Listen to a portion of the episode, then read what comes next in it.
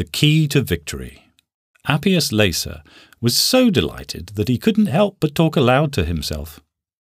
In that short moment, when his granduncle suddenly sided with those two loonies, Marcus and that peasant woman, the junior architect was scared that his plan had been threatened.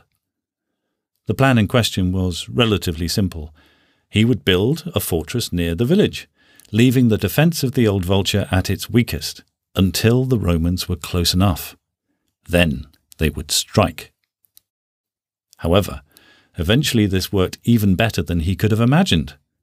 Appius was questioning whether that woman, Cora, was simply insane or whether she was another infiltrator of Rome. He had to admit that she was way better than himself at deceit, if the latter was true.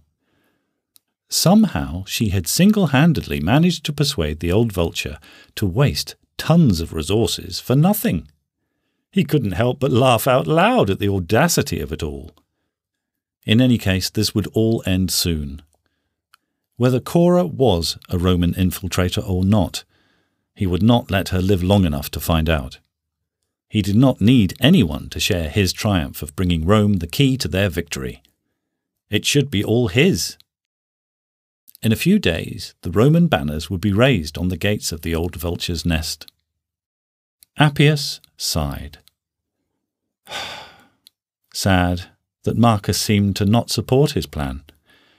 He was a good playfellow, not too smart, but loyal, and that's why he still wasted his time in those forsaken lands. I made the right decision, he routinely told himself, but somehow this didn't sound as soothing as before. Suddenly, Appius saw something that made his heart sink forebodingly.